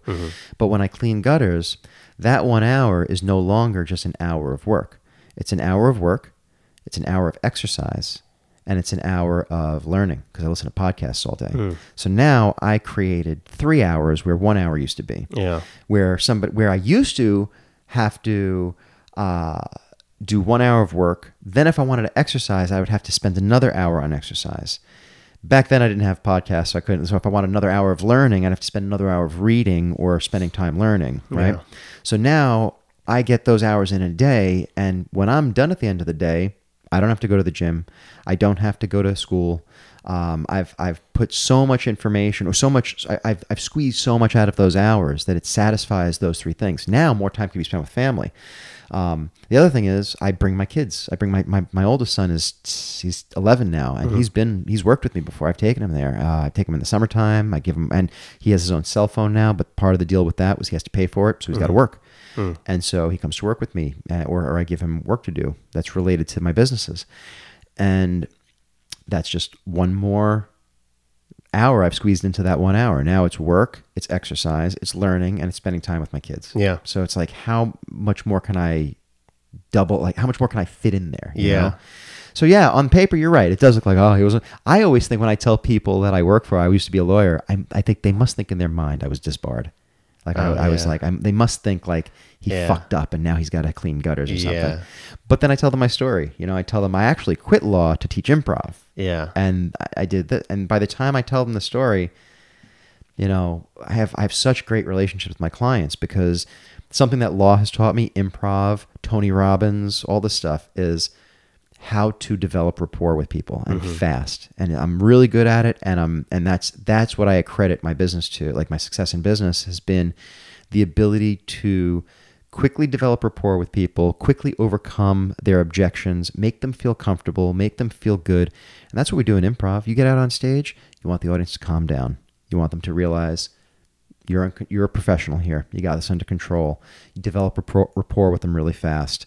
Um, it's just a lot of overlap, and uh, you know, it's all connected in some way. You know, Yeah. but uh, yeah, I, I think it's it's been a it's been a crazy journey, and it's going to change more. Uh, Right now, I'm in the process of trying to figure out how to how to maybe bring in some more people to work. But I'm I don't know. I need another seminar. I'm afraid. Yeah. I'm afraid. That's what it is. I'm scared. I'm scared of letting go. I'm scared of somebody else getting hurt on my time. You know, on my on, in my business, if somebody falls off a roof or something. Like I don't I don't know how I'd live with that. I'm I'm afraid of losing that personal connection with my clients. Mm-hmm. So you know, for all the things I've learned, I'm only 42. I got a lot more learning to do, Yeah. and, I, and I'm aware of that. Yeah. Nice. Oh, here's the two things I want to talk about now, uh, or b- before we wrap up. One is um, getting married and having kids, um, because I'm unmarried with no kids, but I have a long-term girlfriend, and those are things that are on the horizon, or or maybe closer than I think, and I feel I feel certain ways about them. Um, Another thing is just uh, it's clowning. Mm-hmm.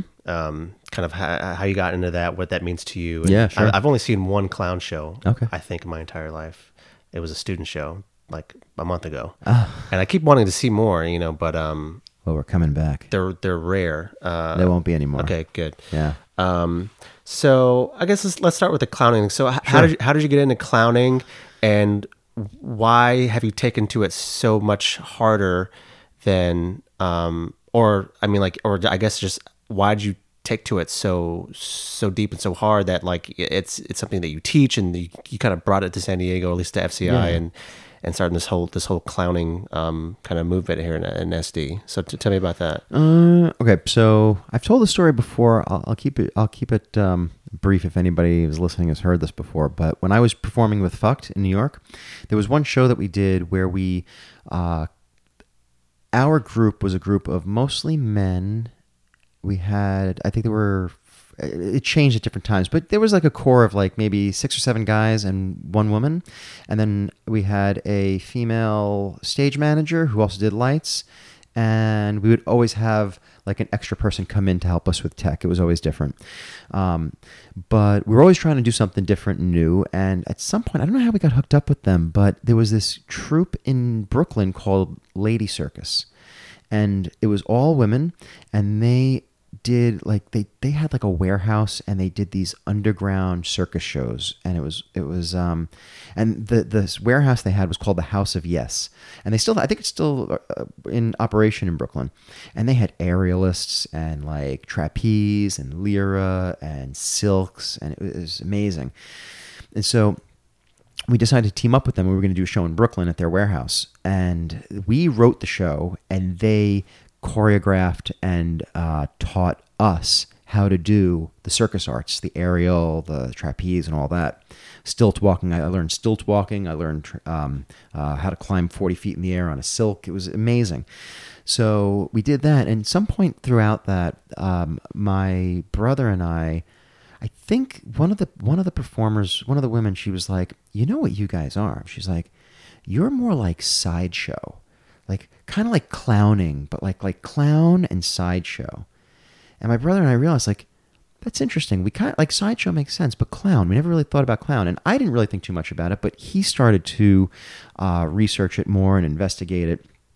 He took a clown class in New York at uh, the Pit that was taught by Eric Davis, who is uh, Red Bastard. I don't know if you ever heard of him. He's he's in a Cirque du Soleil show right now. I, I believe it's in Europe, although I think he was just back in the States. I'm not sure. He came down here once. I got in touch with him. He came down here. He taught some workshops. He did some private coaching for me and my troupe.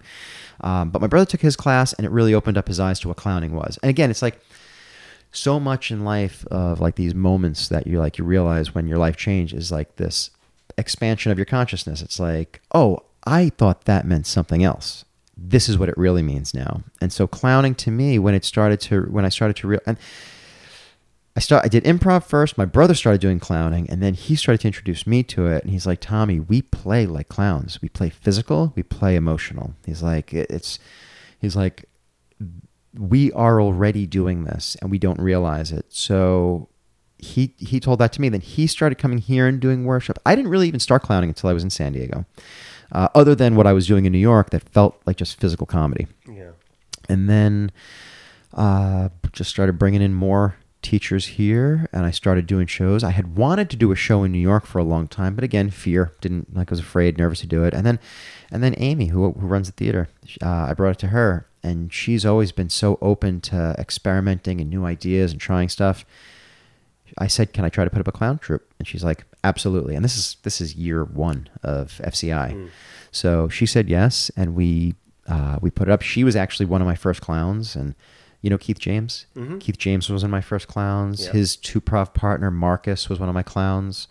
Uh, Dino, who was here back then, Matt Harris, who I was on teams with. I kind of cobbled together the people that I really liked playing with, and we did a clown show, and it was fantastic. It went, re- it felt like a party. felt It felt like a like a party with the audience. And then we did a few more, and it just, and then I brought in more more uh, master clowns to teach us, and then I started cobbling together thoughts of like improv. I was teaching improv already, and I started to incorporate clown into my improv, and it just evolved into that. Yeah. And I think why I grasped onto it so much was, I guess, because of the freedom of it. You know, I have a hard time improvising with words. Like I like if you give me a suggestion, now I could do it. I could start with words, but I always feel more comfortable being inspired physically. Mm-hmm. Words words to me feel like thinking. Yeah. Physicality feels like inspiration and I can let go. I don't have to really make sense of it right away. And then eventually my brain will click in and go, "Oh, you're moving around like somebody that's happy."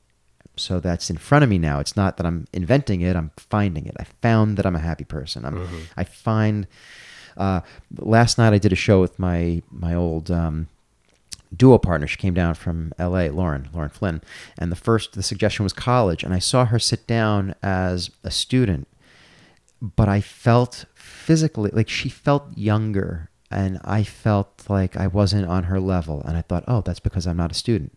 I'm like it's it's not that I'm making the choice; it's that I'm I'm letting my body be inspired. That tells me my emotion, and it, and it starts to tell me who I am. And so my goal with improv and with clown is to, as much as I can, eliminate choices. I, I want to make no choices. I want it, I want the scene to put the information in front of me and me to just follow. You know, just keep walking in the step that's illuminated by the next moment, and that's it. Um, and clown gives you a lot of freedom because it does teach you how to. I mean, the first the first level of clowning, all seven classes, you don't speak. In my classes, you don't speak. So, because all I want you to do is really tap into communication through physicality and emotion. And there's so much there that when you get through it and you realize there's that much there, you start bringing that into your improv. It makes improv feel like a walk in the park Yeah. because you've got this tool belt that just makes everything else appear now instead of you having to to, to invent. Yeah. That's interesting. Yeah, I um where I'm at in my improv journey right now is I think I'm I'm trying to let go of um thinking.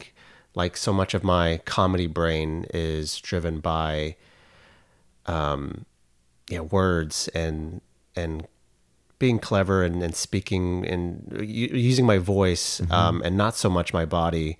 And uh, this is just like my my entire life. Um, and like i have always been at least when we were younger i was i the person who was on or like try to like i love to make people laugh. I'm realizing now that i think it's a form of control. Yeah. but um but so now that i'm doing improv eh, first that that that has to go away um, because you can't be funny on in an improv scene. You, you'll kill it right? Or you can't try to be funny. Yeah, you have to be I get it. you have to be serious or like you have to really be into this character.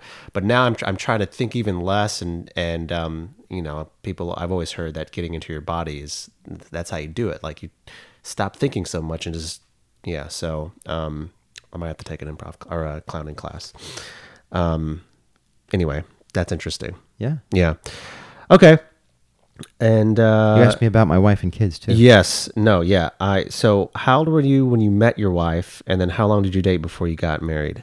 I was 23 and she was 18. Yeah. Uh, I was in my summer between first and second year of law school, and she was graduating high school. yeah. Um, my fraternity brother was graduating college, Mm-hmm. and I went to his college graduation party. His younger sister was graduating high school, Mhm. and the parents were having a joint graduation party for them. Yeah. My wife was one of my buddy's sister's friends. Yeah.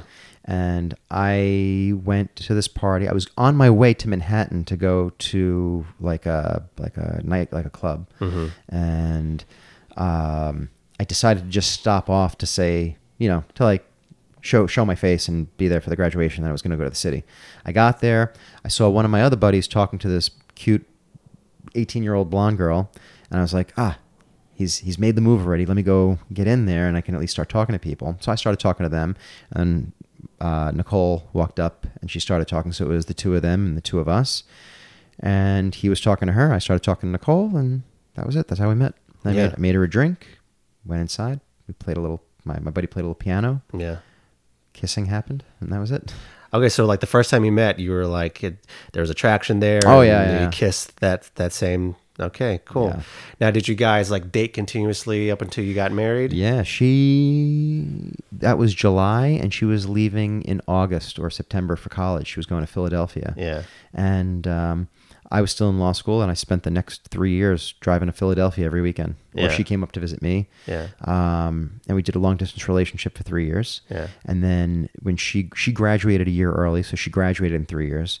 She moved back to Long Island. She went to med school for a year, but then dropped out of that and moved in with me and went to nursing school in Manhattan.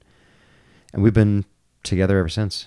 Yeah. Wow. So So we uh, met in 2000. Okay, and then um, We got married in 06. okay, so three years of long distance, and then Yeah. three years of being We got engaged in 04 and we were engaged for 2 years. Yeah. Um, had you had you dated like much before then? Yeah, I was in a three-year relationship with somebody in college. Uh, before that, I was in a couple of shorter relationships with girls from high school. hmm I've pretty much been in, a relationship my entire life from the age of 13 until now with no more than a three-month gap ever. Jeez. Yeah. Wow. Yeah, yeah. My first girlfriend. My first girlfriend was 13. That was one year. We broke up very quickly. I started dating another girl for a couple months. We broke up. Yeah, it was always like within two or three months. Just never really you- looking. Just just just Just happened. just happens. Yeah. Oh, that's interesting. Well, okay. I, I want to I want to dissect that because Sure.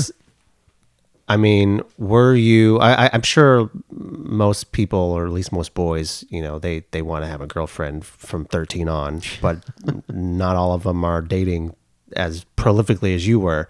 So, were you just a stud growing No, up, I- I- or like no. were- was there something about looking back? And you, you, kind of have to dissect your own your your own damn self. Looking Yeah. back, was there something about you that that you were drawn to being in in relationships? I don't like being alone. yeah. Yeah, I, my, I tell my wife now, I was like, if you die, I'm never getting married again. She's like, fuck you, you'll be married in three months.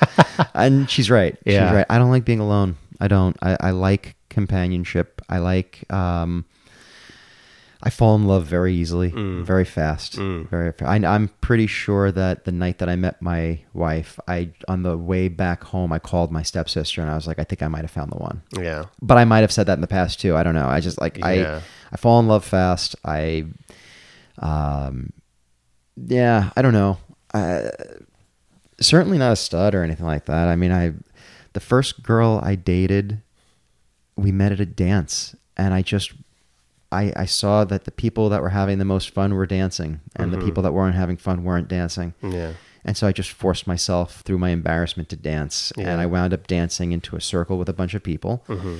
And I was a freshman in high school. And that dance circle shifted when the music went to a slow music song. And it was just me and this girl that I was dancing next to. And we started slow dancing. And then we started kissing. And then we exchanged numbers at the end of the night. And we dated for a year after that. I was only 13 years old, but it was an innocent and really beautiful relationship. And I'm still friends with her on Facebook now. And, Yeah. um, but just organic, you know, organically met people and dated. Uh, It's But you don't like being alone, so that's Nah. yeah, that's that Yeah, I think plays, that's- plays a part of it. I I think. think so. Yeah. I think so. I, I don't like. I remember. Yeah, like it's it's. I think it's my biggest fear is being alone. Hmm. I don't like it. I don't like being. I don't like being in this house alone. Yeah. I don't like being by myself. Uh, even I've even come to learn as an adult, like, uh, or like move, moving it through on, in my life, that like the reason why stand up never really worked for me was because I was alone. Mhm. You know, improv works for me because it's a team. It's people. I'm with people. Mhm. I did a solo show uh, about six months ago, and I was out with Lauren last night before our show, and I was telling her how the show went well and it was fun, But then I got backstage and I took my makeup off by myself. And there was none of that, like, hey, when you did that thing and the audience member and this guy did that, oh, that was so great. And but, that scene when you turned that thing into the. was none of that. It was just quiet by mm-hmm. myself and like it was lonely. Mm-hmm. And I thought, fuck, I'd rather just, you know, as much as I would love to be able to do stand up or to do those things, I don't know if the pursuit of that solitary practice is really what makes me feel fulfilled. I Yeah. I want to be with other people and I want to get off stage with them and I want to celebrate with them. There's Yeah. something about that being with people that really energizes me. Yeah, that's interesting. Um, up until I think now, I was the opposite, where I preferred being alone. I I valued my solitude and and can only handle being around people so much. Um, I'm starting to realize now I'm starting to change. Um, I notice I'm noticing when my girlfriend is gone, like out of she goes on an out of town trip, I get down a lot more. So I'm like starting to notice like okay now I I used to think I was okay with being alone, but mm, it's starting to change a little bit. Yeah. Um, now, so did you, did you like, were you someone who knew that, or that you always wanted to get married and have children? I think so. Yeah. I think so. Uh, yeah, yeah, I think so because my, co- I mean, although it would have been probably bad for both of us, my college girlfriend. Towards the end, I thought like, yeah, we're just going to graduate college, and then we'll eventually get married and have kids, and that'll be that. You Yeah. know, that just always seemed like, like if I never, if I didn't think that, I wouldn't want to be in a relationship with a person. It's Yeah. like that's in my head. That was the math of it. Yeah. Like we date, and then we're dating because we're going in that direction. And if we don't feel like we're going to get married, then why are we even continuing this? It's like that. That was always the end game. I think in my head. Yeah. Mm-hmm. Yeah. Even even probably when I was thirteen. Interesting. Yeah, because I remember the thir- I remember when I had like telephone conversations with that girl when I was thirteen, saying like, like you know, like I remember my parents would be like, "You're not going. You're not allowed to go on dates by yourself. You're 13. You can go to her house. She can come here. That's fine."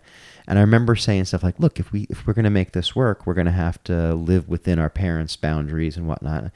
But in my head, make it work meant like if we're going to be high school sweethearts that follow this through through college and then eventually get married, we're Yeah. going to have to deal with what's going on now. I'm pretty sure that's where my head was. Yeah. So I think yeah, it always was that like my head was always like this is what a relationship is. This is where it ends up going, you know. Yeah.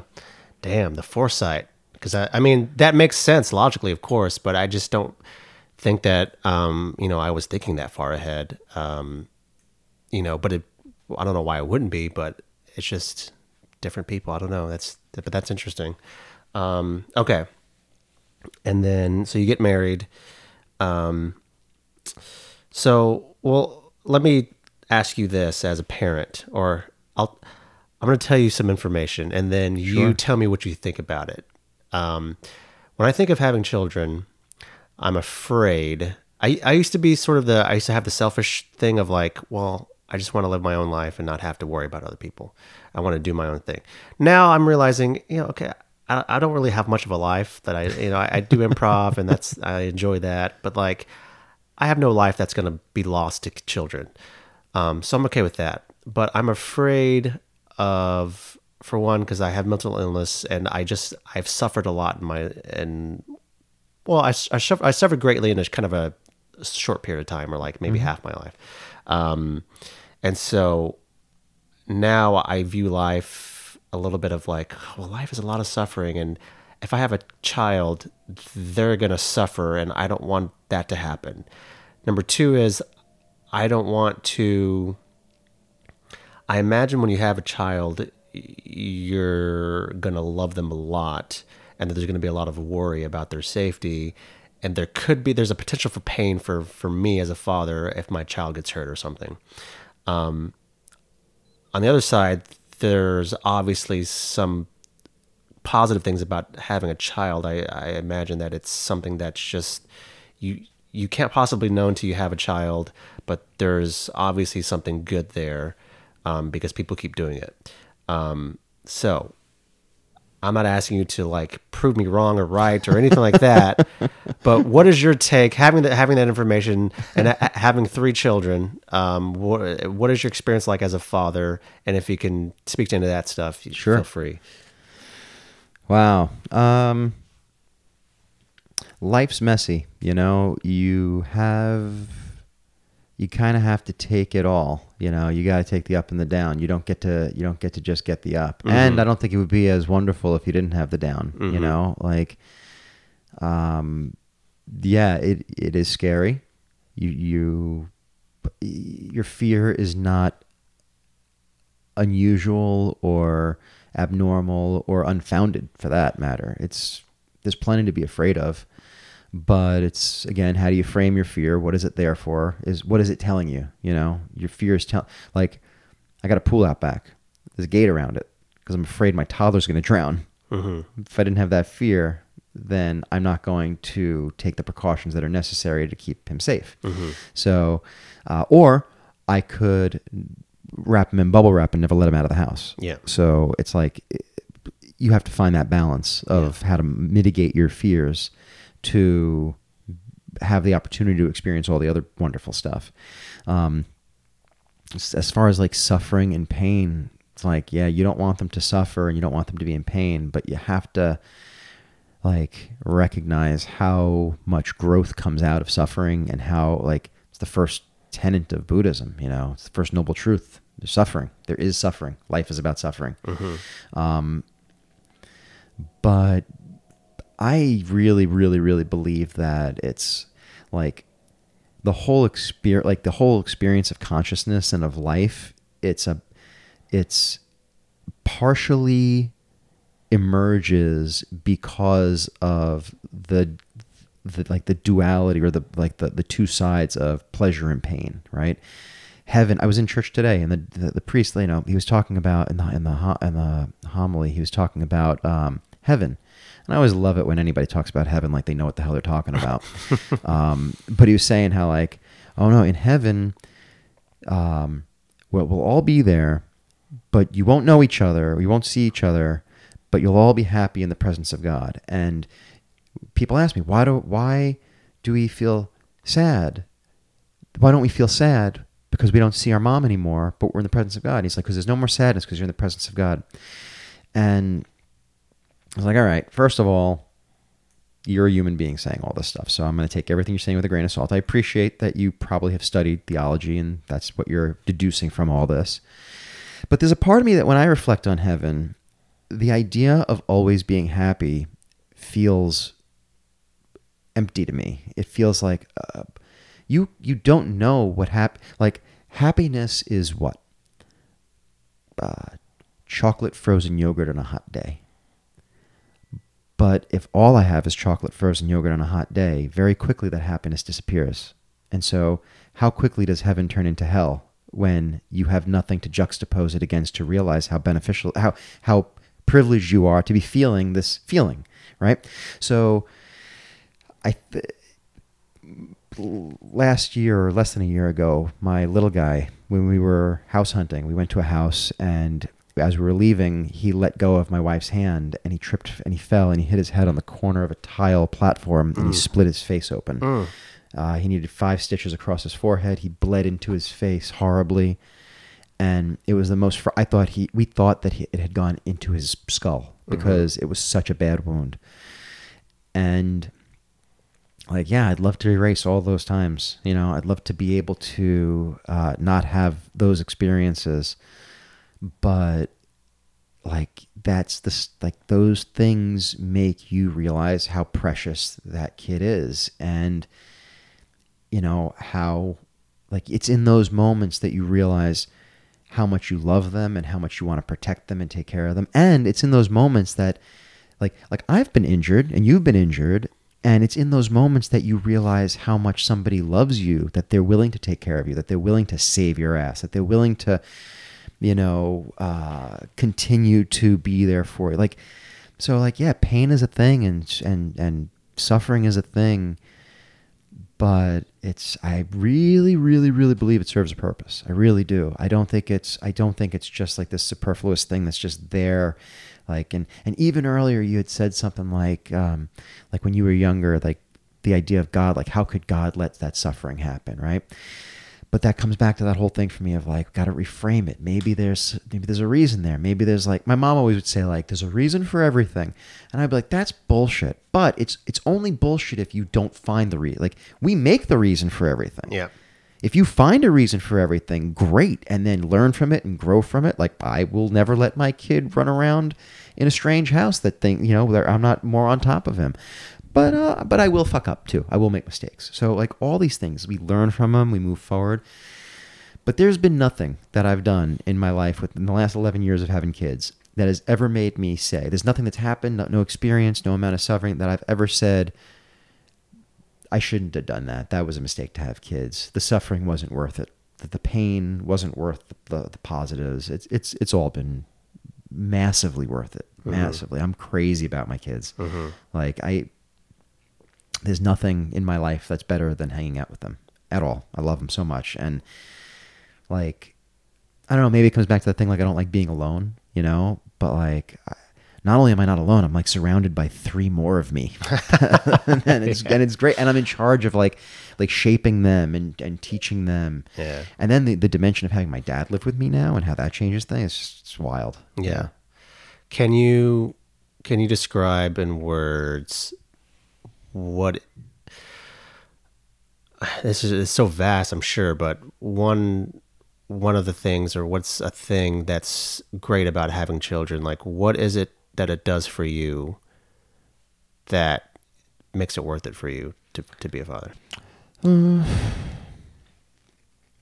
I guess there's a there's a few things. One, I, I do love the idea of teaching them like like teaching them my philosophies almost and improving upon what my parents taught me because I think my parents really did a, a, a great job and they did their best with what they had and I, I try to build on that and like course correct where I think they they might have been off.